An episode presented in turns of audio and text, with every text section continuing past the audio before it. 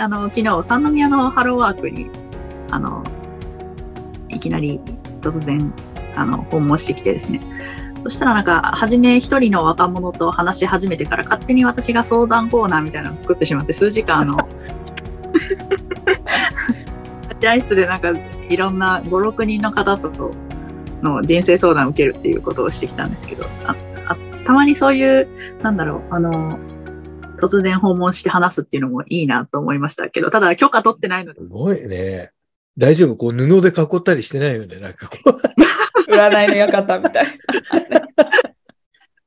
や、なんかあの、私、職員とかスタッフじゃないですって言ってるんですけど、なぜか、なんか2、3人が始め、並、並び始めて、あの、え？って思いながら、なんか、いや、そんなコーナーは設けてないんですけどって言ったら、いや、なんとなくちょっと話、せっかくなんで聞かせてもらえますか？とか言ういや、話すことないですよって言いながらなんか話盛り上がって、で、結局あの、閉まるまでの、閉館までずっといたんですけど。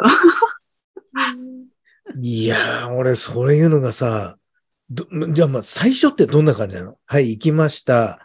はいまあ自動ドアから入ります、まず。まず中に入って、待ちはい。待合室があるから座ってるよね。だいたいみんなほら、下むつむいて、スマホ見てるわけじゃない。はい。ど何、何きっかけでスタート？するのそういうの。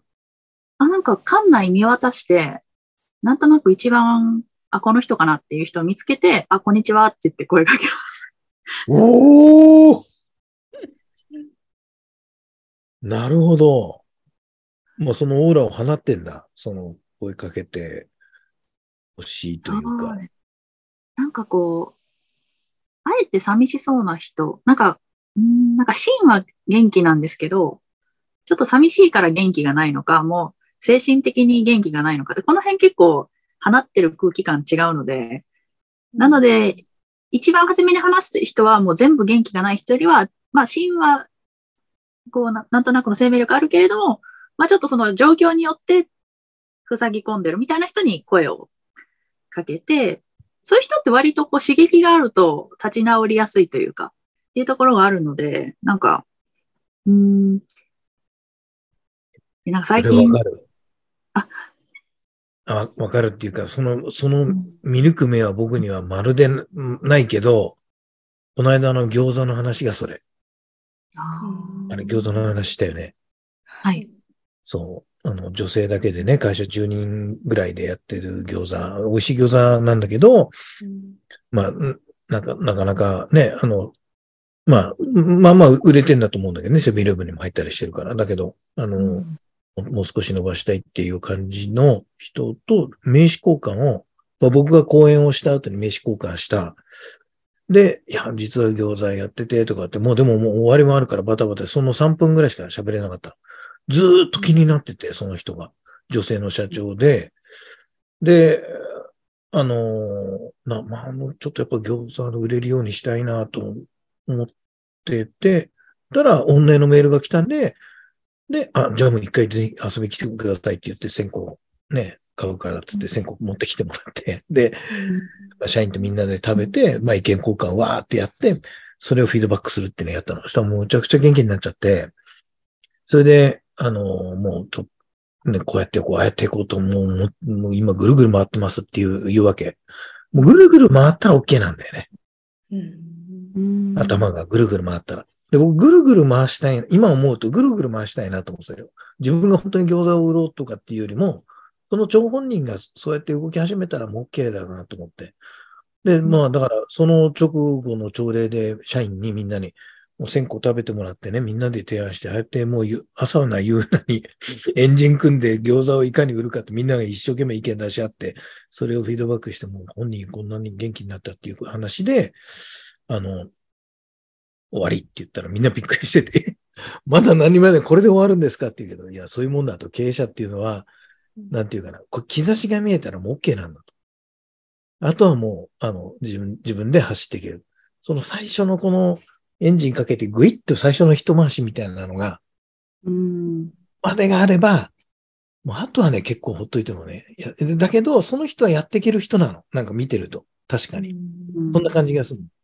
もう本当にもうね、もナイフもフォークも全部用意しないと ダメな人って、やっぱり、ね、エンジンかかっても、ハンドルがないみたいな世界になっちゃうからうん大変だけど、その人、あ、この人はね、きっとそういうきっかけだなっていう感じが、なんか、まあ、だからちょっとなんかその感じわかる。でも、だからって、じゃあ、大勢いる中から見抜いたかっていうと、そんなこと全然なくて、その、さあちゃんがそのパッと見たときに、そういう人だっていうのをそこで見分ける目っていうのもまた、これすごいな。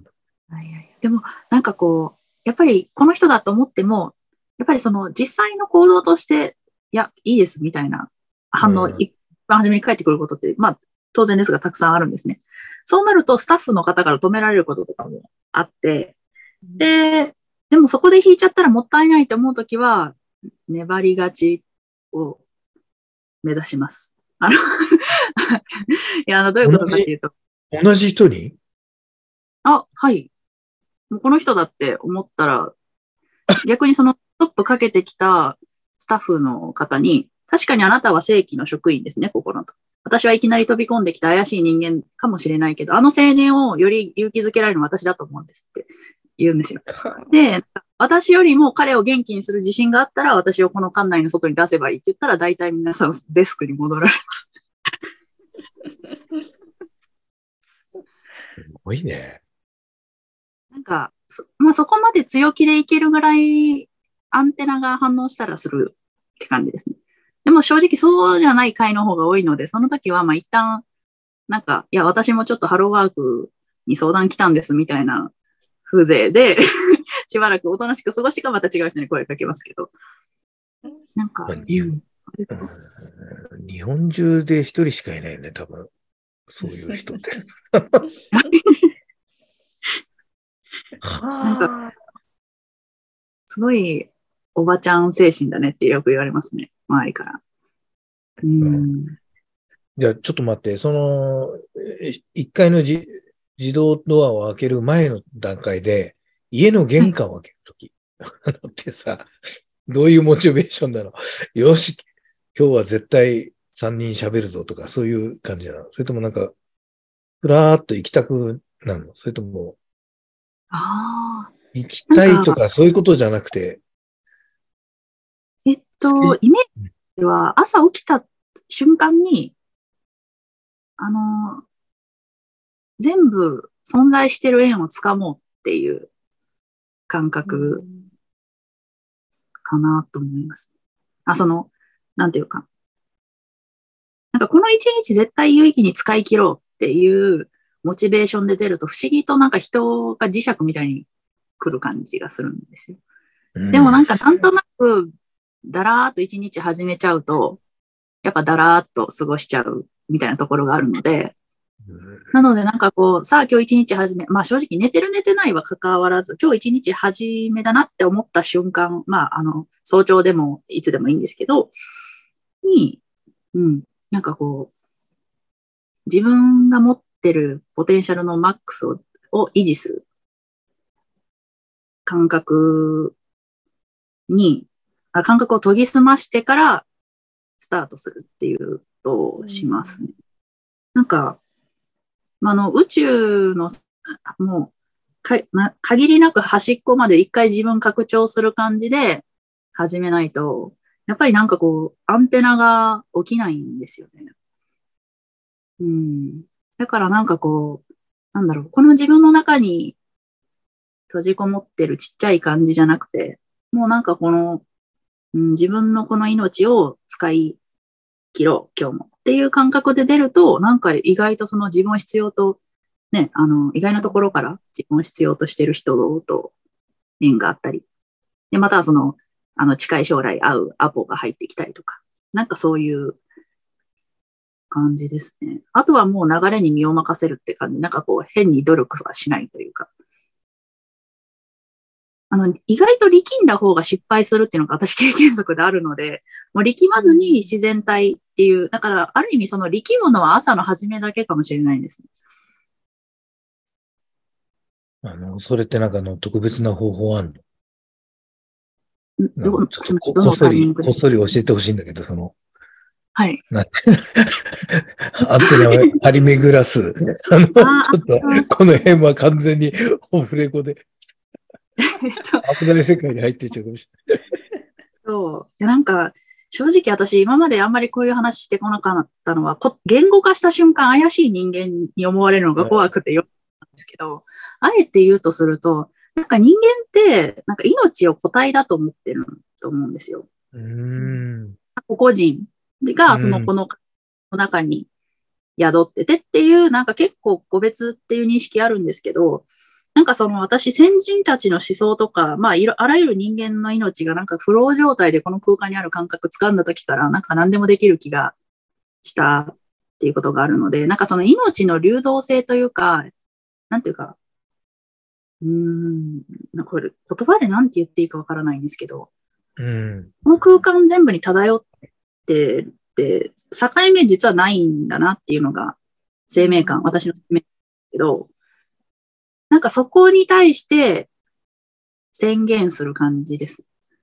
今日もやるから、あのし自分の仕事を今日もフルにするから、まあ、力になれじゃないんですけど、うん。まあ、あの、なんか全部手繰り寄せよう。なんかこう、まあ、使えるものというとちょっと言葉が悪いんですけど、うん。なんかこううーん、傲慢な意味じゃなくて、自分がするその一生の仕事のために全てのリソースを動かすんだっていう、なんかこう、自分が全部動かしていこう。なんかこの、他のどこから、から何かその、あの、動き、あの、が、あの、エネルギーが発するんじゃなくて、自分が全部の、もう宇宙に放つような、なんかそんなイメージですね。で、なんか多少、自分が納得いかない形であっても、それは自分のある種の人知を超えたところの何かだから、別にその、ジャッジされてるわけじゃないと。まあそういう動きもあるんだっていう、なんかこう、なんだろう、どこかじ、なんかもう、もう肯定しながらも、全部動かしていくっていううん感覚。なんかこの、微妙に相反するようで実は同じことを言ってるんだっていう、なんかそういうことを朝、ちゃんとじ、なんだろう、頭の中だけじゃなくて、心の底まで落とし込めた日はすごく調子がいいです。でも正直毎日できるかっていうと、やっぱり、あの、体力的にも衰えている時はあまり落とし込めないので、調子が悪い時もありますけれども。で、調子が悪い時に変に、あの、あ バタバタしないというか、ああのっていうのも私のある意味戦略というか、ーうん、の一つですね。なんか、あの、よく調子が悪い時にどう立て直すかが大事だとかいう世の中のすごい真面目な人たちってなんかこう、あの、非常に頑張ろうとするんですけど、私は逆にあの、調子が悪いなって思った瞬間は、その、調子が悪いことを引きずりながら活動するというよりは、もう一切シャットダウンして、一旦、あの、なんだろう、状況を立て直す、姿勢、自分の姿勢を立て直す時間に費やします。大体そういう時私体ピクリとも動かずなんか死人のように横たわってることがあるんですけど、その間になんかそのまた違ういろんなことを頭の中でなんか、あの、張り巡らしていくっていう。なんかそうするとリセットできるみたいなところがあるので、なんかそれって別に睡眠でもないんですけど、なんかこう、うん、なんかそういう時間もありますね。なだから多分、あの、家族にも一応その姿は見せないように部屋の中にこもってやってるんですけど、その姿は多分見られると救急車呼ばれる気がしますね。でもそれが長い時は2日間ぐらいとかあります。はい。あ、そうだよね。普通に寝てるんだったらまだね、あれだけど、不思議な体型で、を維持してたりとか、そういう感じになっちゃう。壁に額をくっつけてじっとしてるとか、そういう、こう、不思議な光景になっちゃうんだろうね。きっとわかんないけど。なんか、そうですね。立ってる時もあるんですけど、まあでも大体は横たわってますね横たわって、で、でもなんかそれがすふっと冷めた瞬間、あの、エネルギー全開なので、着替えるだけ着替えて、いきなり外に飛び出して、いきなり活動を開始するっていうことはよくあります。なので、なんかこう、結構オンオフというか、あの、自分ではオンオフ切り替えられないんですけど、なんかそういったリズムはあるのが、なんか生き物らしいなって、うん。ちょっと旗目から自分を見て思います。うん、よくあの団結の時に、まあ、結果一人立つ人間のもとに団結ってやっぱ存在して、うん、ね、みんな向かい合ってる団結って団結にならないっていうの、なんか、ようやく僕も最近分かってきたけど。よし、団結するぞとか言ってるときは大体団結できないってね。うん、もううるせえ。俺は一人でもやるから見てろみたいに言ってると、なんかみんなにもついてくるみたいなことなんだろうなっていうの。うん。なんかね。なるほどな。なんかどんな不遇と見える現象が起きても、なんかこう、もの、一切の物おじというか、うん、恐怖がなく前に進むっていう、なんか試されてる気もしますよ。なんか、うん。あでも恐怖を捨てきるのか、捨てきることが美徳っていう世の中の考えはどうかなっていうのは正直私はあります、ね。なんかその中の葛藤にすごく人間らしさっていうものがあったりとか、なんかこう、うん、なので、例えば、あの、戦時中のようにね、あの、恐怖を捨てて、なんかもう命を、あの、もう惜しまずっていう感覚は、まあ、その当時は、まあ、そう、そういう価値観だったんでしょうが、もう、それは終わったって言ってもいいんじゃないかなっていう感覚ありますね。うん。な、あ、なんか、わかんないけど、それってあれだもんね。その人についていきたいって思えるかどうかの。うん。だよね。もう、俺は命を捨ててあそこに行くんだっていう時には、私もついていきますって言いづらいもんね。やっぱその、なんていうかな。その恐怖を捨てた感っていうね。ちょっと、なんていうか、そういうことなのかな。うん、なんか、イメージとしては、なんかこ、まあ、その、決意というか、心意気というか、勢いとしてはそれぐらいのレベルであってもいいと思うんですが、実際に命をそのように扱ってしまうと、戦い方に繊細さがなくなるというか、なんかこう、捨てちゃいけないところまで捨ててる感じがするんですね。あの、単に命を惜しまないのが悪いとかいう話ではなくて、なんかやっぱ戦う姿勢も変わ、質的に変わっちゃうなっていうのがあるので、やっぱなんかこう、うん、私がそのゲーテを評価する理由もそこにある意味あって、その、あくまでその生と死というのは、まあ、あるし、表裏一体で、まあその、死を過度に恐れる必要はないけれども、やっぱりその生に価値を置いていたり、で、またその生きる中の質、まあ彼は特に美学っていうのをしっかりと持ち続けたっていうところになんかこう、うん、なんか壮大に美しい物語を描いている偉大さみたいなのがすごくあって、有意義なことをしつつ、その美しさっていうのも保ちつつ、なんかこう、正しい戦いだからってがむしゃらに、まあ汚いこと言うと言葉悪いんですけど、なんかこう、うん、何も他のこと気にせずに戦うっていうのはちょっと、うん、ちょっと人間らしさっていうところに回が、ね、欠けてる気が私はするので、うん、なんかそういう、うん、やはり人類史というか、ね、物語は美しく紡がないといけないっていう信念は、まあ、ある意味彼から学んだのかなっていうのはいつも思います。ね。うん。うんコンデ、コンデじゃ間に合わねえな、これ。さっちゃんどうですか？いや、でも今の話聞いてると本当そうですよね。なんか、まあ、正しいと思ってって突き進む人はいるんでしょうけど、その美学っていうところは、すごい分かりやすくさっちゃんで今表現してくれたなと思って。うん、で、そこの美学が多分欠けてるっていうのを多分さあちゃんずっと今まで言ってきてたところですよね。ね目的は同じでも、まあ、やり方というか。うん。なんか野蛮性が怖いんですよね、私は。その、別に単にあの見た目だけ綺麗にしようとか、そういう意味の美学ではなくて、本質的なあの美学のことを話したいんですけど、やっぱそこをだんだんなんかないがしろにすると人間ってだんだん対抗すると思うんですよ。なんか野蛮になっていく気がしていて。なんかこう、そして目的だけしか見なくなっていくっていうのもあると思うので、やっぱそのバランスというか中庸を求めるためにも、その意識って大事なのかなと感じます。うん、今、さっちゃんが言ってくれて。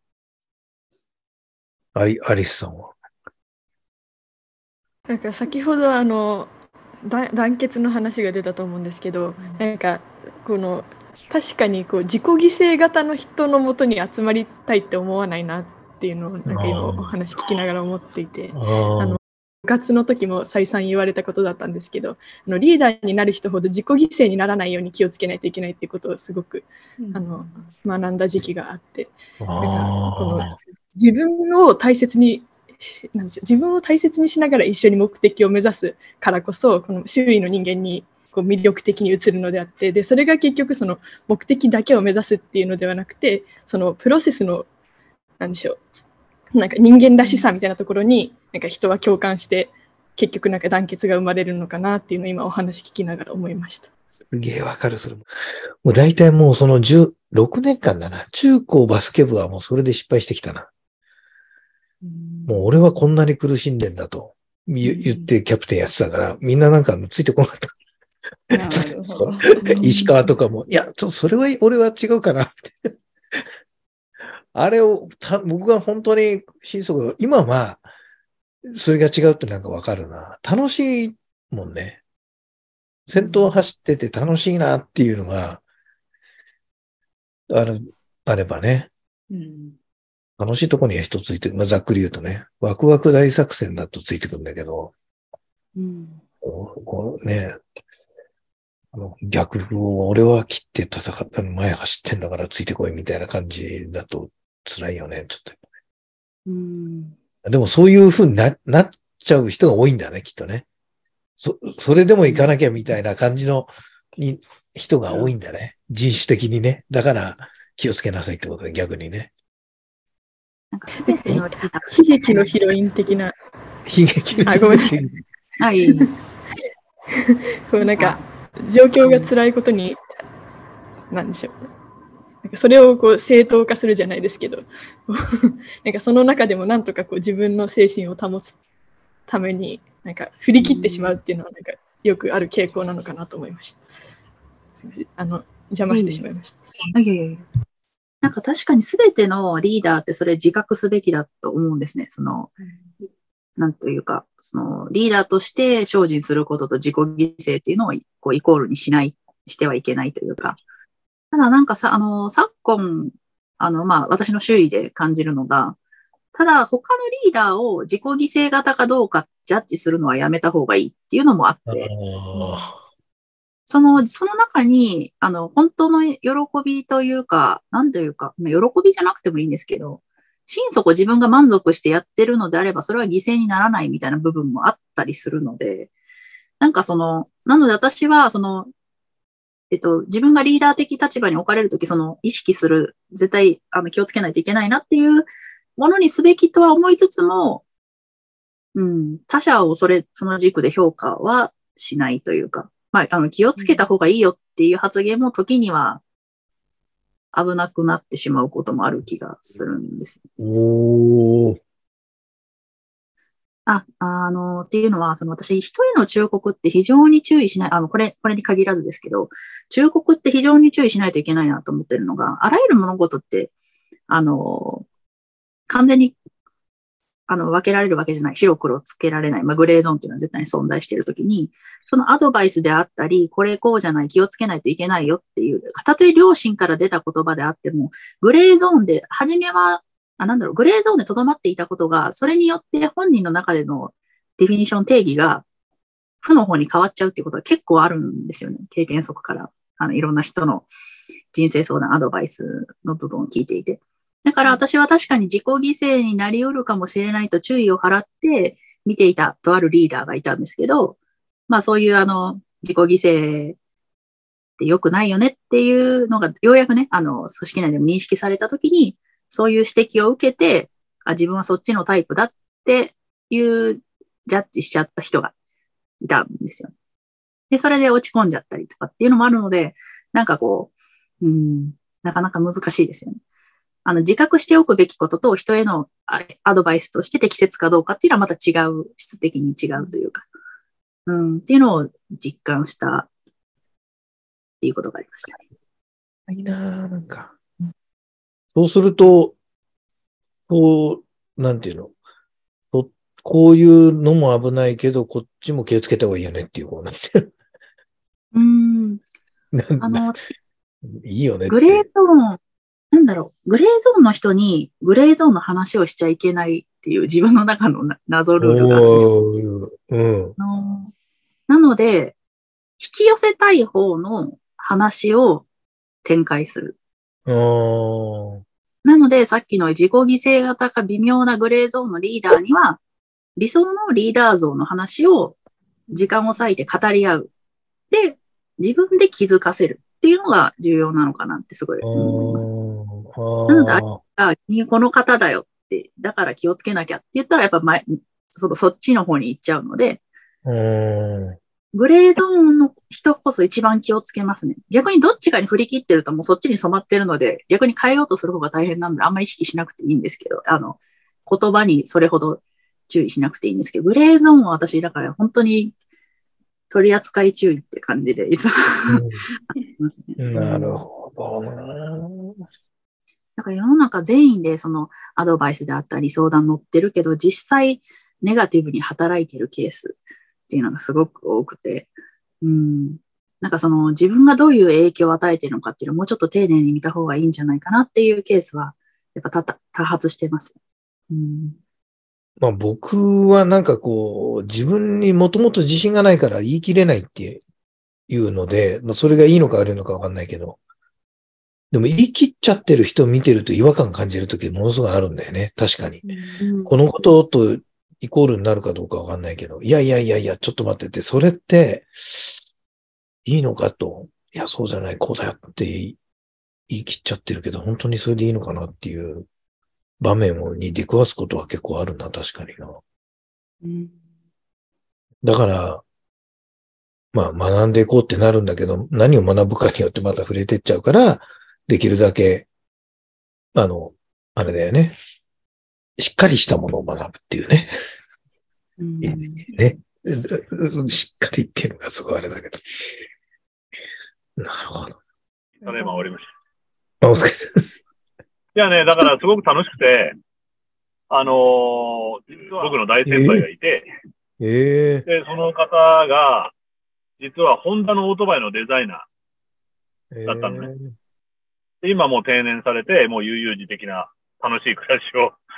でもまあ、そうやってホンダのオートバイをデザインしてたような人なので、あの、車の話とかオートバイの話とか、ちょっとして、そんな話をしてずっと楽しんでで、まあデザイナーだから、その、なんだろう、趣味、趣味人なので、いろいろ楽しい話をいっぱいしてた。うんで、実はハービー・ハンコックさんが、僕がお会いしたときに、まあ、その AC コブラっていう、もうアメリカでは歴史的な名車を持ってて、彼が。それを、そのシャツをハービーさんが着てて、実はハービーさんは AC コブラ持ってるんですよなんて話で盛り上がって、一緒に、その、ハービーさんの車乗ってる、えアメリカのテレビ番組の動画見たりして遊んで。そんな感じ。全く生産性のないええでもね、やっぱり、その人見てると学ばされるのが、あの、こんな話で申し訳ないんだけど、僕の友達なんかは、やっぱり今、定年を間近に迎えて、一流企業で働いてる人間は軽く、まあ、うつ病になりかかったりしてるんだけど、まあ、その方は本当にその、別にホンダの、まあ、一流のね、会社でデザイナーだったんだけど、全然そんなのも気にせずに、ハローワークに面白半分通ってたら、川崎の町工場がめちゃめちゃ楽しそうだっていうのを、ハローワークに通う通うとお金をくれるんでしょ？あの、仕事探してるふりをしてれば、定年後も。言い方気をつけないといけない言い方は気をつけなきゃいけないけど、そのふりをしてたんだって。わかるわかる。で、いろいろ見てたら、川崎にある町工場がめちゃめちゃ楽しそうだと思って、見に行っちゃったら、本当に楽しくて、そこでこう働き始めちゃって。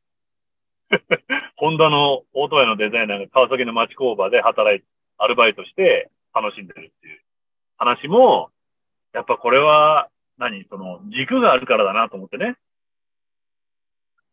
他のうん自分のアイデンティティに軸を持っちゃうと、俺はホンダの元デザイナーだってなっちゃうじゃない。それがもう全然、うん、うん川崎の町工場がどういう工場かっていうと、発展途上国がエンジニアを育てなきゃいけないんじゃない？本当機械をこれから勉強する。で、そういう人たちが機械を勉強するのにエンジンのカットモデルって必要だと。あの、いわゆる工業高校の子たちみたいな。で、そのカットモデルを作る会社でエンジンをひたすら半分に切る仕事なんだって。で、セスナのエンジンを半分に切ってモデルを作ったりするのがもう楽しくてしょうがないんだって。うん。で、その話を聞いてると、でね、自分の趣味で、いろんな鉄くずの廃材を集めてアート作品を作ってんのよ。それがね、もう素晴らしく、素晴らしいの、かっこよくて。あの、鉄くずアートが。で、今、キャリア、セカンドキャリアなんとかっていう東京都がやってるのの、あの、講習会に面白いから行ったら、そこで、企業、やっぱり企業、あの、自分で会社を起こす。っていうコースもあって、今更やっぱりお勤めは嫌だ、その、工場以外のお勤めは嫌だから、あのーそういうデザインをもとに起業をするアイデアを出したらどうですかって言われて、今それをやってる最中だとか、いやー、やっぱり、いいなと思ってね、いう話をしてたの。そう考えると、これからのこのほら、100年時代になるわけじゃない。こういう生き方をしなきゃなと思ってね、学びがあったの。そんな。たの、とにかくね、楽しそうなの。そういう人がいっぱいいたら世の中明るくなるなと思って、っていたんですね。年、年齢ごとの楽しさっていうのはちゃんとあるんだなと。うん。みんなここを乗り越えられないじゃない、やっぱり。うん。羨ましかったね。たの、とにかく楽しそう。で、この前も趣味の、あの、オートバイのツーリングでもうそろそろお別れだというので、BMW、ハーレー・ダビッドソンと BMW 持ってるんだけど、BMW で北海道一周して、それでもこれでこの BMW とはお別れっていう旅をしてきましたとか、なんかね、楽しそうなんだよね。うん。こういう人がいっぱいいると、その定年に対する恐怖感とかさ、なんか、奥さんはでもね、あの、今難病に指定されてるような病気になっちゃって、うん。まあ、それは一回大変なところは乗り越えたんだけど、まだ後遺症が残ってて、結局手足の痺れが取れなくて、歩行器がないと歩けないような状態になっちゃったの。だけど、その奥さんもそんな状態なのに、こうなったからには、あの、障害者雇用枠で、これうまく仕事できんじゃねえかなんてことを奥さんが考え始めちゃって、今、えっ、と、国土交通省と、あとどこったかな？なんかいくつかの省庁で、今、ず、あの、ビデオ面接を受けて、就職しようとしてんだって。チャンスって言ってたな。チャンス。いわゆる障害、障害者枠チャンスって言って。すげえなと思って、やっぱ生命力って大事だなと、いうのを実感してたんです。いやまあ、こねなかなかないでしょ？こういう話ででも。逆に。そう、だから、とにかくね、あのあのオートバイはかっこいいとか、この車はいいとかね、そんな話ばっかりしてるんだけどね。でも素敵だなと思ってね。あの、そういう年の取り方は。ー。うん。石、でも、い石川もそうじゃないの？あ、そう？いや、わかんないけど、乗り、に乗り越えられてるかどうかわかんないけど。まあそういうことね。そういうことね。そういうこと、そういうこと。あと、結果が出てるかっていう問題ね。なんかね。それはわかんないけど。いやいや、た楽しそうにしてるなと思って。いや、スーパーネガティブ人間からするとなんか羨ましいもん。え、しねネガティブだの秀吉はいや、ネガティブだよ、もう。うまくいそうってたら絶対こんなはずはないって、とか思ってるし。ダメだとやっぱり、あはあ、ほら、やっぱりダメだって。かみさんにずっと怒られてんだよ。なんへでため息ばっかりつくのって。そん俺は逆で、調子に乗ってる自分が、なんで落ち込んでるかわかんなくなっちゃうんだよ。だって。なんか落ち込んでんだけど、ななんで落ち込んでたかわかんなくなるぐらい、わかんなくなってる時あるんだから。なんなんだろう。えでつ常にそこから引き上げな、引き上げなきゃいけないっていう感覚なんだよね。恐怖とはまた違うんですー、ああ。まあ、恐怖にも似てる。話と似てるんです。恐怖にも似てる。なんかいつもそこから抜け出さなきゃいけない。脅迫観念いう感じ。そう、ずっと。脅迫観念だね。そういうこと？何？脅迫観念。だそれだよ。それを脅迫観念って。脅迫されてるんだ、いつも。やんなきゃ感がずっとあるわけよ。うん。俺は基本的にやらなきゃ、やらない方向、やらない方向に自分が行っちゃうから、逆だよね。とにかくやらない、サボるってことばっかりに流れていくから、やんなきゃやんなきゃとは思うけど、もう、楽すんのはすごく得意だよね、サボるのは。今しめないとね、本当に。でもそれはさ、多分、まあこれ安っぽいあれだけど、やっぱり育った環境っていうのは随分多かったりと、親との関係性とかさ、そういうことがあったりするんじゃないかなと思ったりするよね。兄弟がどうかとかさ。うん。あと、育った時の、例えばうちの兄貴なんかは結構、うちの親父がまだ経済的に上り詰める時だから結構厳しく育てられたけど、俺になってからは経済がずっといいので、全くその、あの、なんだろう、お金に対する感覚が欠落しちゃうとかね。なんかすごくのんきになっちゃう。とかね。なんかそういうことがいろいろ影響してたりするんじゃないの？なんか。やんなきゃいけないっていう感じとかさ。なるべく遊ぼうっていう感じとか。まあ、なん、なん意外とまあいい、いい方に使えばいいってことなんだけど、一言で言えばね、多分ね。そうだよね。そういうことだと、自分に言い聞かすんだけど、ちょっと、ちょっとこう、なんていうか、油断すると、本当に。よくね、まあ、安っぽい例えだけど、一郎の話をよくするじゃない？一郎ってのはまさにその脅迫関連症なんだよね。彼は完全に。100%。うんでも、そうじゃなきゃあの記録は残せなかったってやっぱ言われてるから、うん。あの、それこそ本当に靴紐をどっちから結ばなきゃダメっていう人だから、彼は。で、ご飯も毎回同じものを食べ続けてないとダメ。この日の、この時間にカレーを食べるって言ったら、それをややり続けないと、もう、バランス崩れちゃうっていう凶悪関連症だから。だけど、そうじゃなきゃ本当にそれはできないんだよね。あの、あれだけの偉業は達成られなかったって言われてるので、まあそういう方向でいいんじゃないですか。そういう方向でいいんじゃないですか。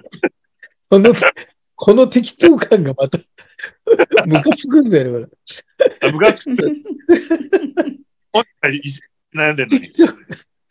まあ、まあ、まあ、いいか。ねうん。あの、まあちょっと、この流れであれだけど、あの、ラジオ、1回目、やっぱりあの話面白いってみんな結構言ってくれるよね。あの、さ、あ本当？音楽が唐突でドカンってなんかあの、わかんないけど音量調整どうなってんだろうっていうのはあるけど、あの、やっぱ喋りは、多分、有料会員で聞いてくれるとスムーズに聞けるようになってるんでね。それはちょっとシステムがまだ良くないのかな。まあ、なので、そういうのが気になる人は、あの、音声な、あの音楽なしバージョンっていうのも作ってもらってるから、あ、言ってた、なんかそれで聞いたって誰音楽抜いたやつ。で、昨日撮ってきたんだけど、ごめんね、みんなこんな話で。昨日撮ってきたのはちょっと面白すぎちゃって、自分で言うのも。で、ディレクターがちょっと心配してんの、今。石川さん、そんなにあのネタ出しちゃうと、この後続かないですから、これ半分ぐらいにしてくださいって今言われ、言われたの、昨日は。えー、ちょっとね、だから来週面白いよ。来週、今度の日曜日。明日か。あ明日出るやつ面白い。我ながら面白い。結び絵の方とのあれですか？あ、また違う娘へのまた違う。初めの、娘への人とき、え娘への理事と話したのね。で、理事はね、本、面白いんだけど、それもすごい面白いなと思ったんだけど、えっ、と、本部は東京にあるんだけど、理事、理事は広島の尾道に住んでるの。やっぱこれも時代だなと。と結局、結び絵ってのは何かというと、本当にこう結び絵ですねって話をしたんだけど、まあ、緩やかな組織なわけ。なので、ガチッとした、そまあ、皆さんご存知だと思うけど、結局7200とかになって今、あの、全国に。で、うん。で、その理事がすごい楽しかったのは、暗い話は一切しないのね。で、子供食堂が貧困の子供に対する、えー食料支援の食堂だって考えをまず捨ててくれと。もうそれはとっくに過ぎてるんだってもう。で、実はほとんどの、それデータで出してくれたんだけど、96%の子供、あ8割の子供食堂が全ての人に開かれてます。7000のうち。で、子供に限ってるのは96、えー子供だけって言ってるのは全体の4%だけ。で、貧困の子供だけって言ってるのはなんかスーパー、それよりさらに少ないぐらい。うーん。とにかくすべてに開かれて、ただ子供食堂って名前にしてるのは、まあ一応中心は子供のですよって言ってるだけで、大人もおじいちゃんもおばあちゃんも、なのでね、どっちかっていうと本当に、さあちゃんがいつも言ってるサードプレイスなわけ。で、こ老人、孤独な老人も、もう子供が目の前でご飯バクバク食ってる姿見るだけで元気になるんだって。あら、で、子供たちも家では早くしろとか、ごご飯こぼすなとか、宿題やれって言われてるのが、そこに来るとご飯食べてるだけでおばあちゃんに褒められるわけよ。あら、いっぱい食べて偉いわねとか、大きくなるわよって言われるから子供たちも自尊心がめちゃめちゃ高まるんだって。で、こういうね、いい話をいっぱい聞かせてくれて、なので何よりもこの彼女が言うのは、7000が全部ボランティアで自主的にスタートしたことが、とんでもなく日本ってすごい国だと思いませんかと。うん、でこんニュースが伝わってないのがちょっと悔しいと。日本人はいろいろあるけど、こんなことができてるってことを知ってほしいっていうに言ってた。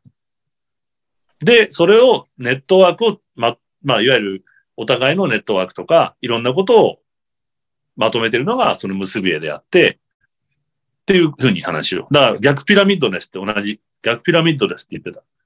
7000いくつのボランティアの人たちを支えてるのが私たち。で、で、簡単に言えば、ひろしくの話もしたんだけど、企業とかが寄付したいとか、もう寄付だけじゃなくて、何でもいいんだって関わってくれれば。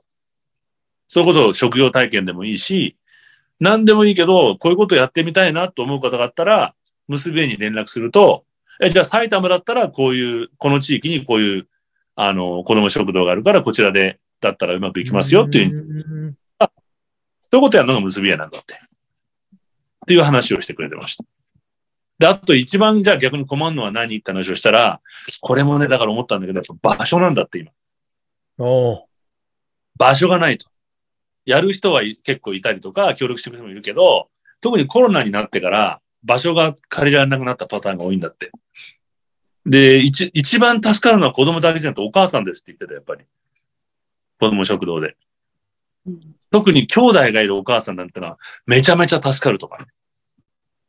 お兄ちゃんがまだ5歳、えー下の子が生まれたばっかりだと、下の子ばっかりお母さん手がかかるから、5歳の子が構ってもらえないからぐずるようになるじゃん。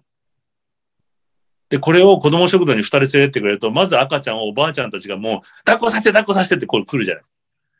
なので、5歳の子をお母さんが膝の上に乗っけて、ゆっくり一緒にご飯を食べられる。だからね、すなんか、いい話しかなくないですかっていうぐらい。あの、貧困対策っていうふうふうな話はもう全然、そまあ中にはもちろん貧困の子もいて、もちろんそういう子たちが来ればご飯がいっぱいと必ず食べられると。いうのはもう目的の一つなんだって、今。そのぐらい成長してますっていう話だった。すごくね、グッドニュースですよ。だから、なんか話聞いてると。でね、何よりも、なるほど、その彼女がなんでその娘をやった理由っていうのは、まあ、いろんな団体でファウンドレイジングの、あの、仕事みたいのをしてて、で、そこから関わるようになってって、一番なるほどと思ったのが、保険制度を作ったんだって。例えばその子供食堂みんなボランティアでやってるわけじゃない。まあもちろん遊んだりもするの、怪我することもあるよね。だけど自分たちでそれやっぱボランティアのお母さんたちそれ担保できない、安全性ってことを確保できないところを保険を作ってあげたんだって。彼女、ファンドレイジングで。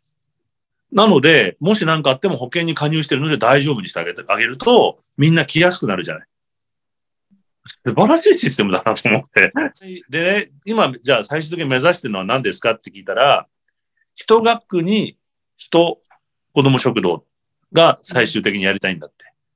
学区内に必ず一個ある。その学校、一つの学校に通ってる子の近所には一個あるっていうふうに。ちょっとばらつきがやっぱりまだあったりするみたいなんで、数はいっぱいあるけどね。で、子供も寂しい思いしないんだよね。おじさんやおばさんや、おじいちゃんやおばあちゃんや、まあこれ子供食堂で聞いた話だけど、大学生のお兄ちゃんがいて、俺がいたのは、玉坂行った子供食堂が、日体大かなんかのアメフト部の寮の近くで、日体大のこんなゴリラみたいなアメフト部のお兄ちゃんたちがいっぱいいて、子供たちはもうそのお兄ちゃんたちに抱きかかれて、振り回されて、大きいお兄ちゃんたちに、もうキャーキャー言って最高だったんだって。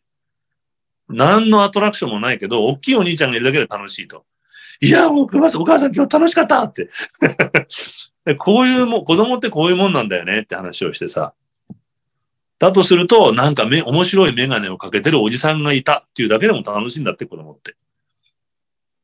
声の大きいおじさんがいたとかね。だからなんか折り紙が上手なおばあちゃんがいたっていうのでいいんだって、もう子供は。逆に言うと、これが全部ないんですよって言われたの、今の時代は。しない。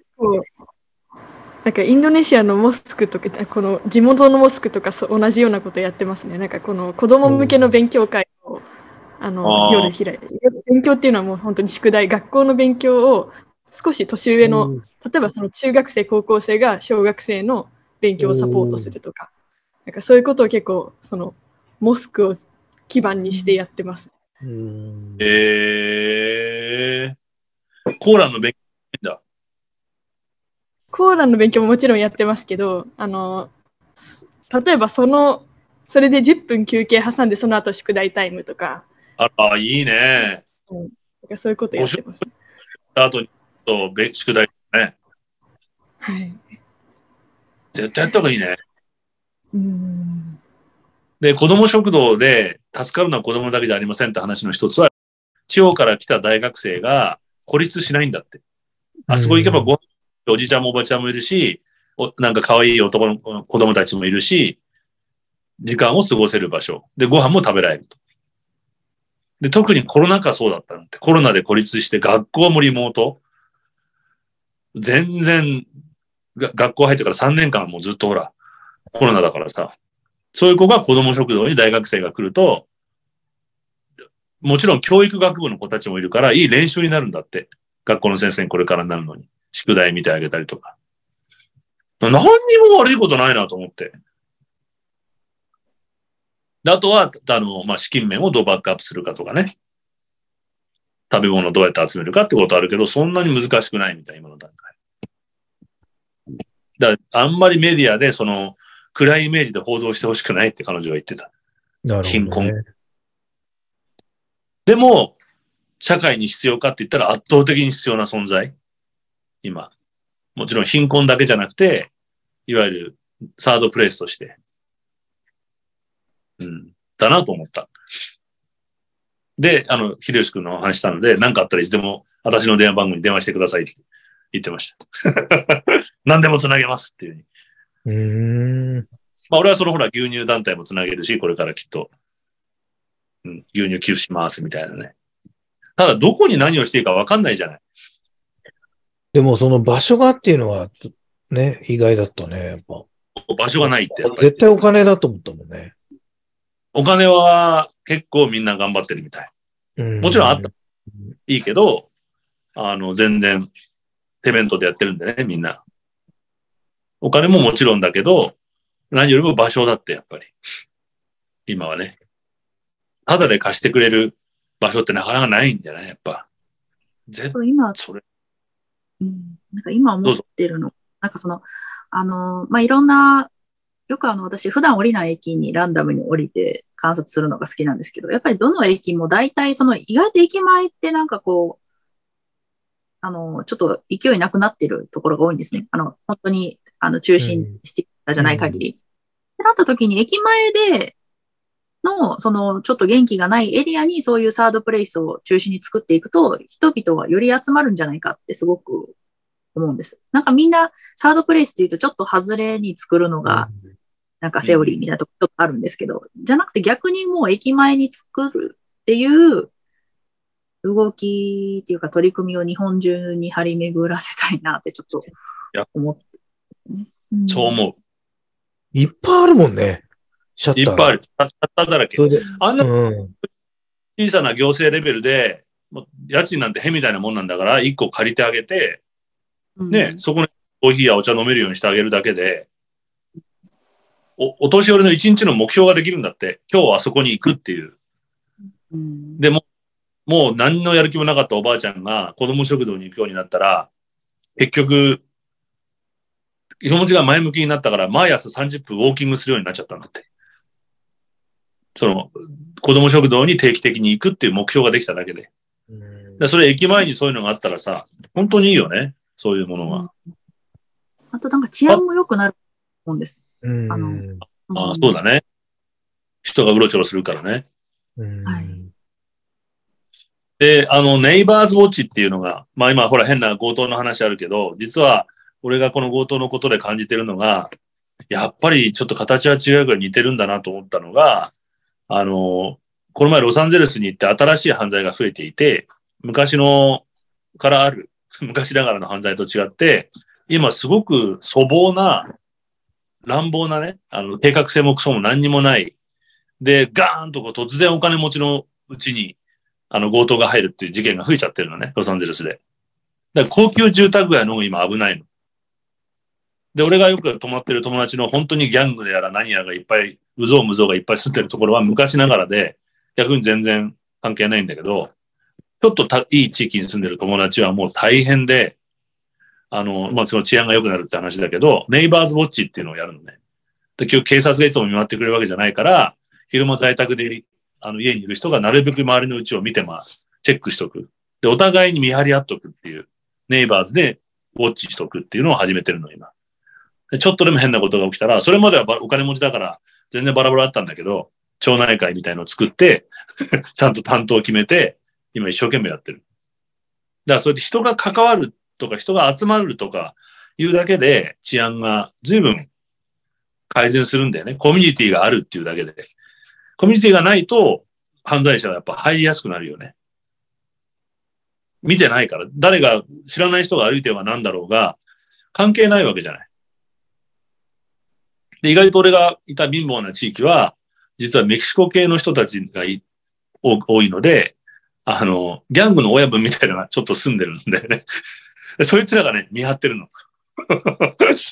すごい原始社、原始社会みたいだけど、何が起きてるかわかんないけど、通りの角にその、そいつらがこうやって立ってるときは、何かがあるときなの。あの、大通りからちょっと入る、こっからこの街に入るよっていうところの入り口に立ってんの、こうやって。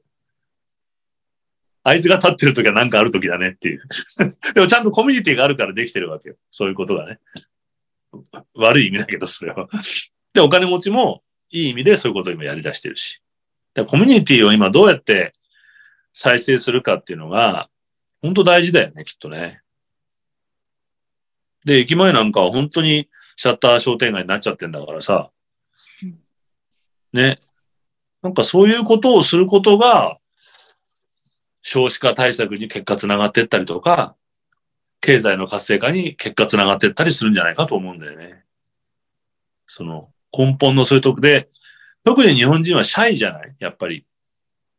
うんなのでそういう場所を作ってあげることによって、交流できるってことがかなり大きいよね、きっとね。うんさあちゃんみたいな人あんまいないからね。し 知らない人声かけてから始まる一日とかあんまりないしね。ちなみにそのさあちゃん昨日ハローワークに行ってきたっていう話を、まあ、石川さんいない冒頭でしてくれてたんですけど、はい。うん。え5人ぐらいか話したって言ってたけど、どんななんか人だったのかっていうのが聞きたくてですね。うん、まあ、イメージ若い人半分、中年以降半分みたいな感じで、で、個別に話した人とグループで話した人がいて、うん、でもなんかこう、職がなくて困ってるっていうよりもなんかもう人生そのものに悩んでるっていうのがベースの悩みだなっていう。正直まあ、食べていくぐらいの食って割と今、あるといえばあるんですよ。こだわりだけ。うん。なので、おそらくあそこで非常にみんな頭を悩ったのは、なんかこう、生きてる実感が欲しい、みたいな意味での食探し。なんかその、うん、そういう、うん、生きがいとしての仕事っていうのを探しに来てるのかなっていうのは、まあみんな共通の、えー、うん、ことだったなっていうのが、まあ、まず一つあるのと、うん、あとどういう人だったの？うん、なんかこう、バックグラウンドだけ見ると結構、いろいろで。というのは、例えばまあ、変な話、学歴はあるけれども、なんか意外とその自分にフィットする職がなくて、転々としてるうちに定職につけないタイプもいれば、まあそのいろんな家庭の事情で全く教育受けれずにっていう人もいて、ただなんかこう、悩んでる本質根っこの部分は意外とみんな似てたりとか。だからその表面は全然違うけど、ルー根っこの部分が一緒のタイプと逆のタイプっていうのがあって、やっぱりその社会問題ってこう割と見えてる部分だけの問題を解決しようとするのが多いかなと。だからやっぱりその、うん、根っこの部分、何が本当のその人の問題なのかっていうのは、やっぱりこう、なんだろう、あの窓口での会話っていうよりは、なんかこう、フラットに話さないとわからない部分なんだろうなと感じましたね。実際その私が話して、その後にその番号を呼ばれて、その相談行ってる時に、あの、聞いててもいいよって言われたので、まあちょっと隣に座ったり、聞いたりもしたんですけど、結構その、窓口になっちゃうと、途端になんかこう、こう形式的に話さないといけないと思って、全然なんかそのさっき言ってな、ささっき言ってた話全然しないよみたいな空気になってたんですよ。だからなんかあのフラットに話せる場所ってやっぱ作りたいなってすごく思いましたね。問題が見えてこないっていうか、うん。で、結局その人はどういうものを探してるんですかみたいな機械的なその条件話して、じゃあこれはどうですかみたいな。いや、そういうことじゃないな、みたいな。なんか結局、うん、何も問題解決にアプローチできない、うん、ところだなと。ちょっとやっぱ作った方がいいな、これ、場所をね。ハロー、ハローパークとかさ、なんかそういう、なんかちょっと近い名前のさ、うんだってなんか元気になりゃ、何でもできるもんね、なんか。はい。そうねまあ確かに食、食を得てちょっと元気のきっかけを作るっていうのもなくはないけど、うん。やっぱり反対だよね、やっぱね。うん、う結構、ほとんどの方、あれですね、話してるうちに元気になってる方も。やっぱりそうなんだ。うわ、はいすげえ。いわゆる傾聴した母ちゃんが、傾聴ちゃんと聞いた、は傾聴、役先言うじゃない、ちゃんと聞いてないんだよね、そのカウンセラーっていうか、そのハローワークの人たちはきっとね。うん。あの、形にはめていこうとしてるだけで、条件を。うん。あその相手に興味を持って聞いてくれたら、みんな話してくれるじゃない？で、多分話、自分のことを話せたらみんなほっとするっていうか元気になるんじゃない？でもみんな多分ね、その、面接、な面接っていうかなんかいた時点ではもう自分の話は一切してないんだよね。話さなきゃいけないことを話してるだけ。うん。なんかあと、あの窓口っていう場所に行くことによって、話す側もなんかこう、自分から話さないでおこうみたいな感じもあるんですよ。なんなんていうか、無駄なことだから話しちゃいけないんじゃないかとか、多分そういうこと、いろいろ考えてのことだと思うんですけど、結構こうなんか味気ない会話しかできないので、うーん、でも正直あの場を見ているとなんかこう職探しのいろんな条件で絞り出すってもう、そういう仕事は人がやらなくてもいいなっていう感じだったんですよね。それよりももっと話を聞いてっていう部分に力を入れるような場所っていうのを作らないといけない。なんかこう、うん、例えば職を、その人にフィットする職を見つけるでも、条件検索だったらもう今のシステムで簡単にできますよね。ただ、人じゃないとできない紹介っていうのは、例えば、ああ、こういう性格だったらあっちの方が合うんじゃないかなとか、なんかそういう人間独特の感を働かせて、あの、応用していくっていう、なんかそういうところにもっと、あの、力を注げる職場に、あその職員の方たちにとってもそういう方がね、やっぱ働きがいっていうのもあると思うので、なんかあの双方にとってすごくもったいないなって思った感じでしたね。あの、うん、来週はちょっとあの大阪の方の中心の2つのセンターに行ってくるので、まあちょっとおそらく同じような感想を抱くんじゃないかなとは思うんですけど、まあ神戸と比較して、またなんかお話できたらと思うんですけど。それはう、んあの、さっき話したのかもしれないけど、なんかリサーチしてるんでって言って話しかけるの？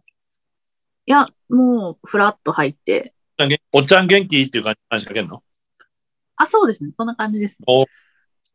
でもやっぱりなんか神戸だったからっていうのもちょっとあるのかもしれないんですけど、若干変な人って感じで初め見られたりもしたんですけど、違うんだ、大阪と。ちょっと違いますね。やっぱりなんかこう。まあでも、初めちょっとえっていう引き具合はあるにしろ、だんだん話してると、まあ大体話してくれますけど。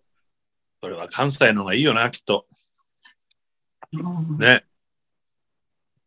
あでも私結構東京行った時もやっちゃうんで、やっぱりその、一人で歩いてると、割となんか、そうですね、話しかけちゃいますね。例えば、でも俺もや、あやりますか？俺も知らない人にすぐ話しかける。なんかあの結構あの、例えば楽しい。楽しいですね。うん。結構もうだから警警備のおじさんで、いろんな大学に行くことがまあ多いので東京に行くというと。まあ警備のおじさんとかとはすぐ仲仲良くなりますね。うーん。そうだ、駐車場のなんか機械いじってるおじさんとかさ、ああいうおじさんたちと話すの大好き。うん。楽しいもんね。はうん。いろんな学べることも多いしね。なるほどな、みたいな。うん。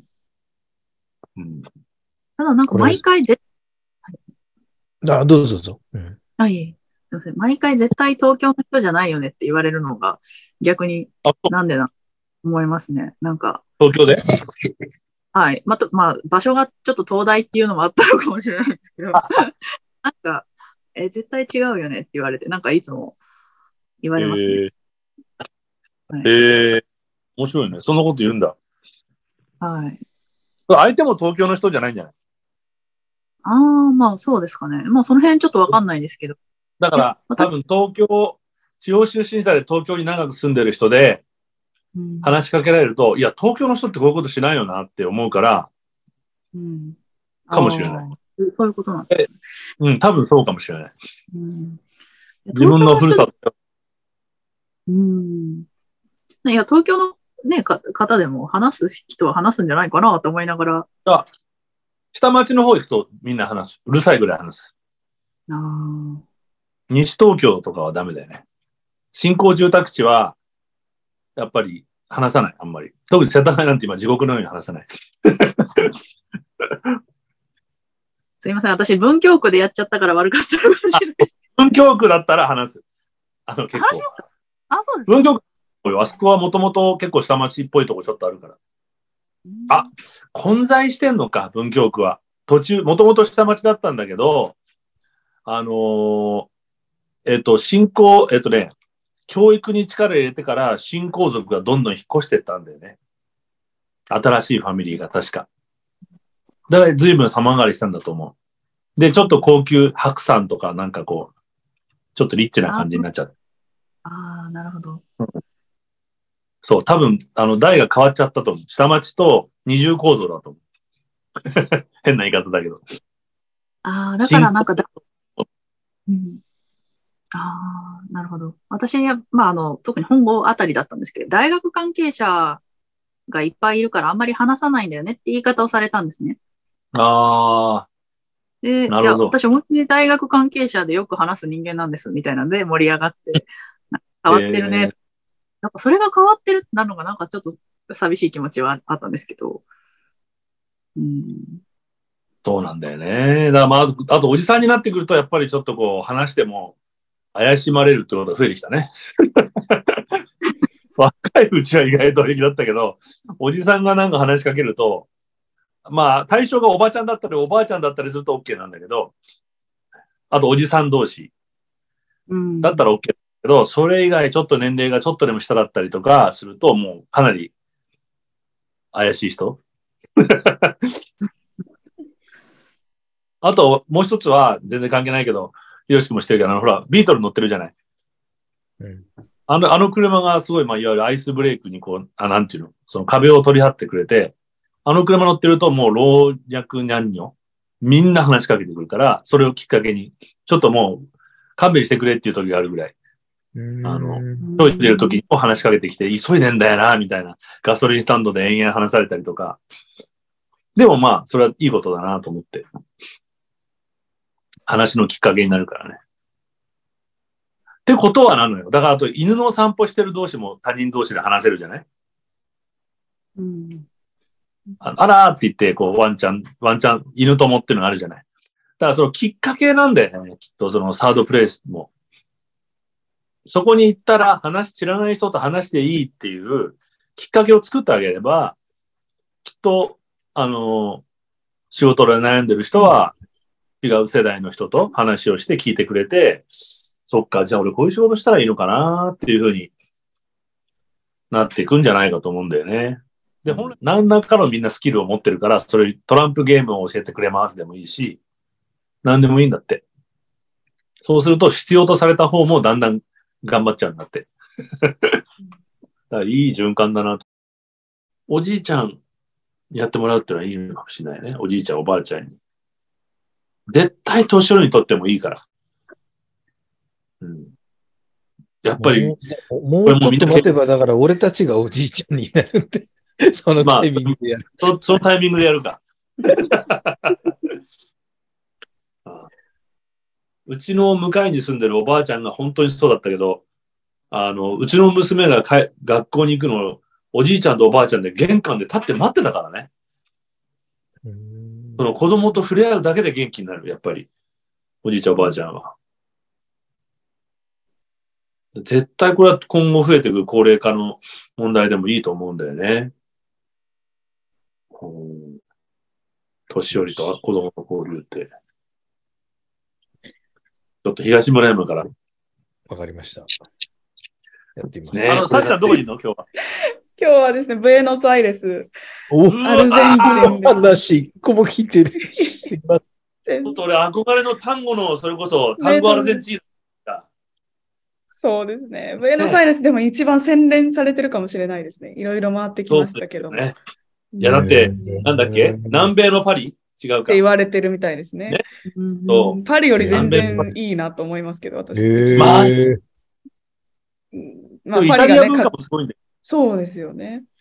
ね。イタリア文化もねう。んうんちなみにあの選挙の憧話の流れであれですけど、エクアドルでこの間ね、エクアドルいましたけど、エクアドルの選ちょうど当時なんかあのローカル地方選挙みたいなのが行われてる時で、あの、向こうはどんちゃん騒ぎしてます。選挙活動はもうどんちゃん騒ぎ、パーティーみたいな。土曜の夜とかもね、どん、どんちゃんどんちゃんしてるんで何かなと思ったら普通に、あの、選挙活動っていう候補者とかが来て、もう、とりあえずパーティーを開くと。うーん。なんか、あいかにもって感じの 選挙の仕方でしたね。しかも、いいなあの、投票の2日前からお酒飲んじゃいけないっていう決まりもあるみたいで、なんで？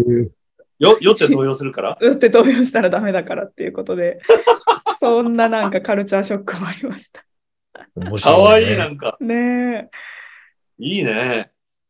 それいい話だななんか、ほっこりするね、なんかね。まあまあ、うん効果的なのかどうかはよくわかんないですけどね。で、なんかさ、逆に捉えると、選挙がそれだけこう、身近な感じしない？まあ、そうですね。身選挙でした、本当に。ダメだよっていうさ、なんかう生活とこう、本当に延長線上にある感じがあるじゃない？そうですね。で、そうやって公園に行ったらもうパーティーしてると。政治パーティーしてたりとか。うんいいなぁ。いいなぁ。ちょっと、ぜひブエノスアイレスの話を、今ずっと単語、新聞でもね、よく出てるしさ、単語はう。んね、民音が単単語文化を反映させたっていうね。ええうちのなくな、あ、そうだよ。あの、もう一時完全に衰退しちゃった単語文化を、で、若い人はもうロックしか聴かないし、古い音楽だし、全然だ相手にしなくなっちゃって、衰退してたところを、その本当に名称っていうか、素晴らしいミュージシャンみたいなのを大事な文化だからって言って民音で誘致するようにして、うん。そしたら、え、なんか日本ってすごいらしいよっていう風になってって、逆にた、あの、アルゼンチンの方でどんどん盛り上がり始めたという。うんだから単語文化を救んだ、救ったのは民音って言われてるんだよね。で、うちの亡くなった親父がとにかく何のあれもなかったけど、なぜかわかんないけど、民音の単語だけは絶対に見に行くって言って、いつも見に行ってた。うーん何か響く、響くものがあったらしくて、うちの親父に。そうなのでね、俺も憧れてるの、そのブエノスアイレスっていうの。綺麗な空気って意味だからね、ブエノスアイレスってうね。うんん beautiful air だから。うん空気綺麗。そうでもない。どうでしょう、そうでもないですね。まあ、 pollution がって感じはありますけど。そうだよね。ね。うんまあまあまあ。高度高いんだっけ？ブエノスアイレスも。低いと思います。そうでもないんはあ、そうなんだ。うん。へえ。そうだ。ボリビアはしんどかったですね。高度高いところはやっぱり。だいぶ苦しみました。こどこだっけ？キットもそうですし、エクアドルもね、コロンビアも。三え、もう3年あるの？3000ぐらいありました。うん、あるよね。はい。高所、高、高山病だよね。もうねそうなんですよ。なんかお腹痛くなるし、あなんかね、頭も若干とか、うんだから、実はコカをか、コカの方を噛むんだよね、あの人たち。とかがね。うん。うん。そう。で、コカは文化だって言って、もう一回全部復興させようとしてるんだよね。ドラッグじゃないって言ってね。うん。あのーまあ、で、ドラッグにしたのはお前、アメリカ人お前らだっ。これは伝統的な 健康、まあ、その、自分たちの生活の食事だ、食事っていうか、嗜好品、うんお茶とか、葉っぱとかね、噛んで。うん そうだよね。そんなとこで暮らしてんだもんね、だって。うんいや、ちょっと、また教えて。ぜひ。チリとかもね、この間までいたんですけど。そうなんです。チリもいたの？チリも今。でもチリは全然でした。なんかね、もうゴーストタウンでした。ぶっちゃけ。えーえー、全部シャッター閉まっちゃって、お昼も。どうあしちゃったんだろうっていうぐらいの。経済が良くないいんだ。かなっていうのが思いましたね。はい一番活気があるのはどこ？やっぱりブエノスアイレスはもう格段に違うな。やっぱり人がね、外を街歩いてるっていう。やっぱりちょっとコミュニ後でティですよね。し写真はい。一写真送っていい数ですか？枚送って、ぜひ。はい。ありがとうございます。憧れの。時間です。うん。終わりましょう。はいすいません、時間が。すいません。ありがとうございました。ありがとうございましすいません、編集また。た。いやいや、こちらこそすいません。ありがとうございました。ありがとうございましたありがとうございます。